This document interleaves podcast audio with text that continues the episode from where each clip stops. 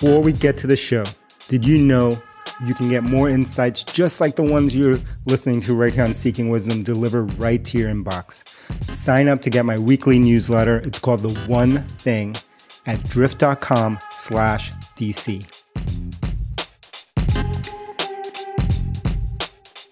Hey there, this is your host, DC.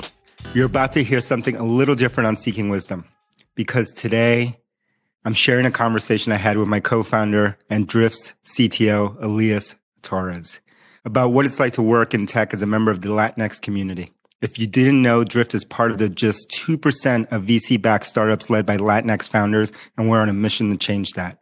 This episode dives into our backgrounds, our journey to tech, and what it's like to build a company when not many people around you look like you. This episode is the first in a brand new podcast from Elias called The American Dream. Once a month, he'll share inspiring stories from other underrepresented leaders as we work to build our own American dream. If you liked what you hear, be sure to subscribe to Elias's new show by searching for The American Dream. We'll link it up in the show notes too. And as always, let me know what you think by texting me at 1-212-380-1036.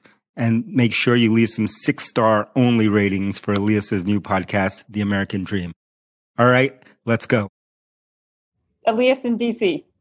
There's a lot that people know about you, but a lot that they don't. And I wanted us to use this opportunity to share a little bit about your background and journey and what it has all meant to you. So let's start with a little bit of background. Elias, I know you presented at the last quarterly meeting, the last quarterly all hands. Can you remind us about how you came to the U.S.? How I came to the U.S., the story goes back to my grandmother, I would say, in 1975. I was not born yet. And she left Nicaragua as probably like a 65-year-old woman. And she took some bus and she just rode from Central America all the way to the Mexican border. And she crossed the river with a coyote. And she told me once I saw her in San Francisco. I first visited San Francisco to go visit my grandmother. She was a nanny there. But she told me about coyotes, helicopters, and a lot of stress, a lot of danger. Very, very crazy story of how she crossed the border. And then 30-something years later, 35 years later, because she became a citizen, barely speaking English, she was able to get us a green card. If it wasn't for her, I could have not come to this country when I was 17 years old in 1993. So I came as an immigrant, had a green card, could come on a plane, didn't have to be worried. I had this card that I felt comfortable. I came before on a trip where I had to have stories prepped so I didn't get kicked out. This time I felt confident. And so that's a separate story. And so I came to this country as an immigrant, but legally, so I could work, I could attend school, I could apply for scholarship, and that's how my journey began, right?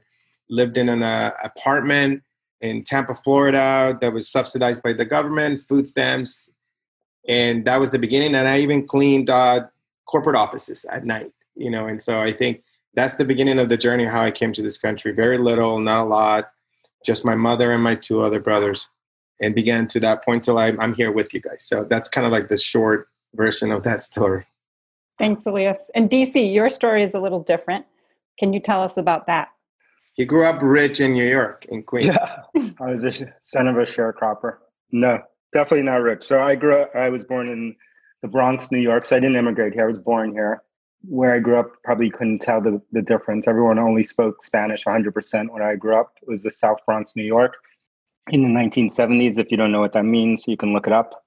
All the neighboring buildings looked like they were in Beirut, right? So they were bombed out and they were empty. And so anyway, I grew up in the South Bronx, and then I moved to Queens, and I moved to a nice neighborhood in Queens, but I only was able to do that because my dad took a job where they gave free housing. And so I moved to Queens, and then I became the only person who looked like me in Queens because my neighborhood was 100% Jewish where I lived. And then 50% Irish and 50% Italian and the other half in the neighborhood.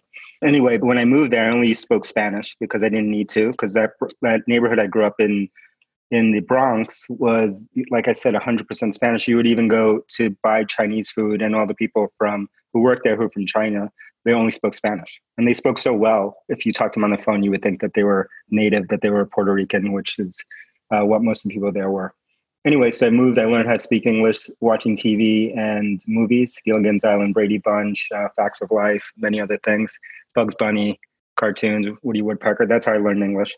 Because when I always say when I grew up, like if there was ESL, I never heard of ESL. ESL didn't exist where I was. We were just thrown in and basically expected to learn. And so that's why we have so many similarities in our lack of being able to tell a proper metaphor or analogy when it comes to Elias and I.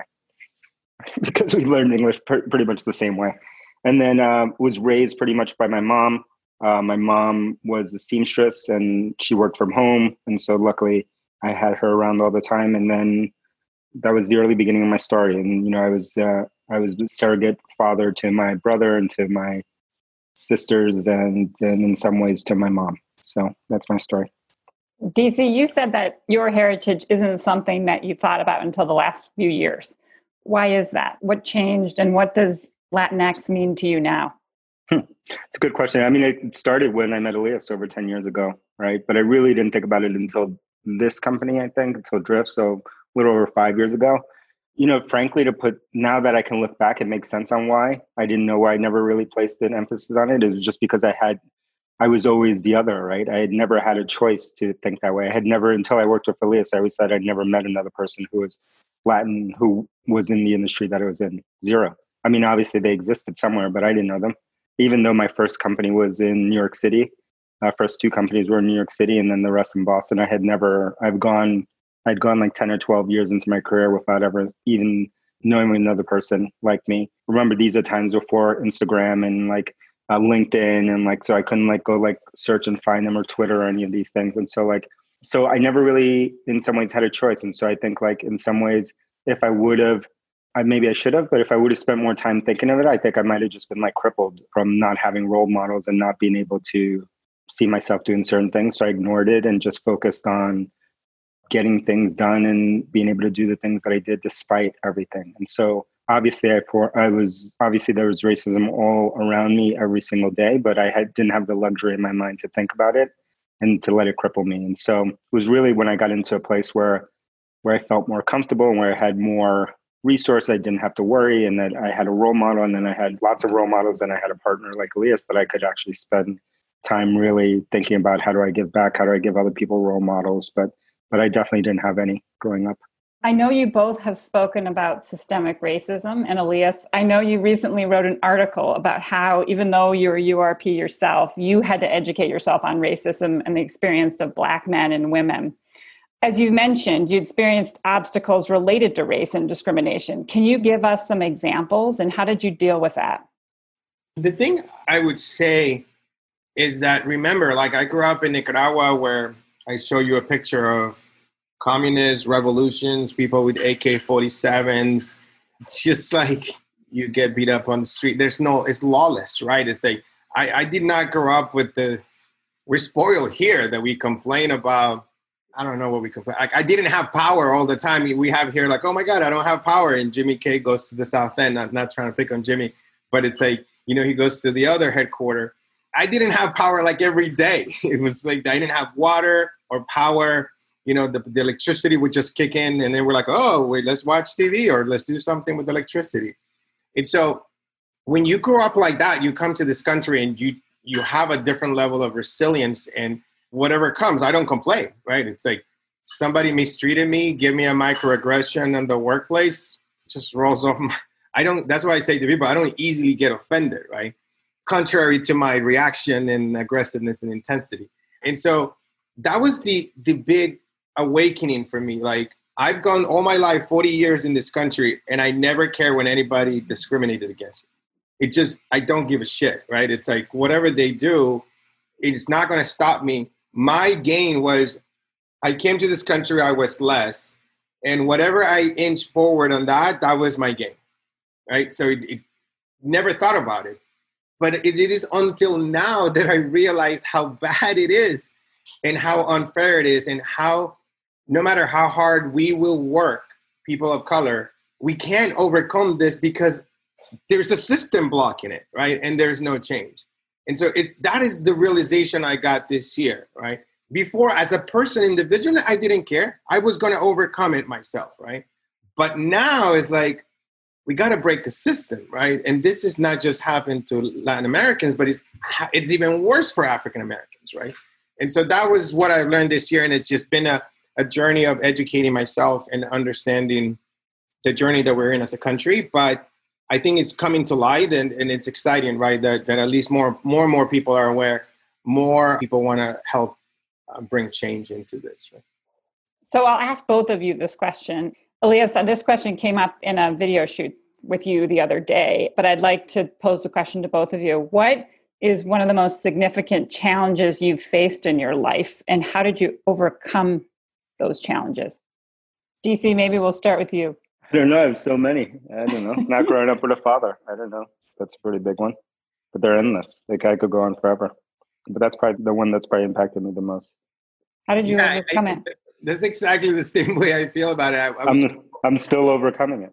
I'm still overcoming it. I said, I was being recorded for this video to inspire Latin youth to take risks, right? And that's what I suggested at the end. But they were like, I started talking about, I had an alcoholic stepfather, right? It's like, it was fucking chaos at home.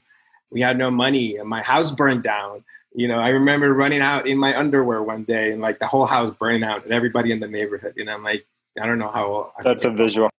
So there's a visual, right? It's crazy stuff, right? I mean, it's like coming here legally, food stamps, applying for college when your family tells you your best job you could get is work for the post office because they have a great pension plans, right? It's like mine was the garbage department, New York City Department of Sanitation. Exactly. I live in Boston and I'm like, I can't afford to buy a house in this place. It's so expensive. I'm just shipping to Florida. I was stuck into Alejandro and I'm like, let's just go to Florida. Everybody there has a nice house. Let's just give up on this. And then I'm going to quit IBM and I'm going to go work with David. And there's only like 10 people. And then 2008 crashes. I don't know. It's like when a financial advisor told me he was from college and he's like trying to get me to work with him. And he goes through my budget and he says, you have no money. You're like spend more than you make. And he hung up on me. He called me later on and he was like, hey, I saw something in the news. We should talk. And I'm like, fuck you. That's kind of like, this just like every single thing is a hardship. I don't know. Like it doesn't get any better. Working and running Drift is hard. It's hard. Everything is hard. But I am thankful that I have had the health and the energy and the team and the support to take on these hardships. And I've had people that have helped me. I can't complain. It hasn't been all just getting kicked and on the ground, but it's been a lot of people that have made a huge difference in my life. You both have children. How do you talk to your children about their heritage, your heritage? I don't even know how to answer that. I mean, I think we talk about it all the time, but the reason I say that is that they grew up in an entirely different context. Like you hear a little tiny glimpse into Elias's context and my context. It's just totally different. Like it's a totally different time and place. My daughter is the boss of all bosses. She is more driven. You know, I always say next to my daughter, who's 15, now I'm like a lazy sloth. I'm just like the laziest, like, most, you know, like do nothing sloth. And Elias has a similar daughter. They're like way, way, way ahead of any of our thinking. I didn't have the luxury of my daughter's thinking on the context until probably like 10 years ago at best, you know, and yeah. I'm being generous for myself. And so like, we talk about it all the time, but they're in much more advanced state than I ever was. Elias. I lose my shit with my kids all the time because it's like there's just no context. It's just impossible to pass down the context of my experiences to them. My son somehow, my wife is partly included in this, ends up buying this very expensive hat, right? It's a big brand. I wouldn't even go into the specifics of prices. I just totally lost my shit. I was like, come over here. Let's talk about this hat and what is it going to take? Like, you have no sense whatsoever of what things cost. And we spend like a whole afternoon doing math and talking about jobs and salary and expenses. And like, at what point in his life was he going to go and spend this much money on a hat, right? It's like, just like, where is the extra income? How do you even add this thing up, right? And so those are the kinds of lessons that I try to give them, right? It's like, you can't get a phone unless you build an app. You can't do this. You got to do the dishes every night. My daughter the other day, we woke up, and the worst thing to wake up for my wife especially is like when the kitchen is just a total disaster, right? And that's their job. They, three of them have to clean the entire kitchen every night. You got to do some work. And they say, my daughter's like, oh, I tried it. It was 1 a.m. and Noah was sleeping. And I'm like, no excuses. Practice extreme ownership. I just don't care. Like, you get up, wake him up, wake me up. This is your job. It doesn't matter that you're not getting it done. So just like you guys get it from me here, my kids get it, right? And it's like, I'm just fighting every day so they go into this world and have, they're rugged, they're hard, they're not spoiled, they're not entitled, even though they are extremely spoiled and entitled, right? And so we're just trying to expose them to as much as we can, because I just want them to be humble, to be hardworking, to have great ethics and great discipline. That's what as parents we want. So I give them a lot of shit. One final question from me. This one's for DC. So at Drift, we focus on supporting STEM-related nonprofits, Hack Diversity, Wallbreakers, Build, and others. Our board is very supportive of those organizations as well. Why the focus on STEM and future generations? Why is that, DC? It's a super important one for me at Drift, but also personally, because I think when you want to invert the problem and try to figure out, like, how do we solve this systemic problem that we have? To me, the real answer is that we have to go not to the current generation, but we have to go to future generations and start working there. So we all complain about diversity and specifically within STEM, but just in general as well. We don't go back to, like, how do we solve this problem? We all want an initiative. We want a hashtag. We want a lovely little avatar icon that we can put on. And those things are important to speak up, but those things are not going to affect the system that we're in. So I think, for us, we say, like, okay, how do we get more people in STEM? It's not by talking to the same kids who are in college already, who are already elected to not be in STEM or to be in STEM, but it is to, like, focus on high school, middle school, where at the youngest that we can, and try to change those people and try to get more of those people to come into STEM, and for us to be closer to those the next generation folks. And the non-sexy answer is that it's going to be a multi-generational shift. And for some of us who have lived long enough, we've seen massive changes, which is very easy to discount, right? Because they're never good enough and it's never fast enough. But the world is completely unrecognizable to me from when I was coming up to where it is now. And it will be for our kids and their kids, and it will continue. It's a long line of progression, which is kind of like my talk today. There's going to be lots of dips. We're, as a country, in a dip right now, and it will be painful. And then we'll hit this next stair step of growth, and then we'll have another dip, and it'll be painful again. History has taught us this over and over again. It's amazing that most of us want to ignore those lessons of history and think that there's going to be a magical new way to do these things, but it's long-term investment over a long period of time, and then you see compounded returns over time, and there's never been any other way. Let me know what you thought of this episode by texting me at 1-212-380-1036. Again, 1-212-380-1036. Now, if you're looking for more leadership insights, sign up for my weekly newsletter, The One Thing, at drift.com/DC.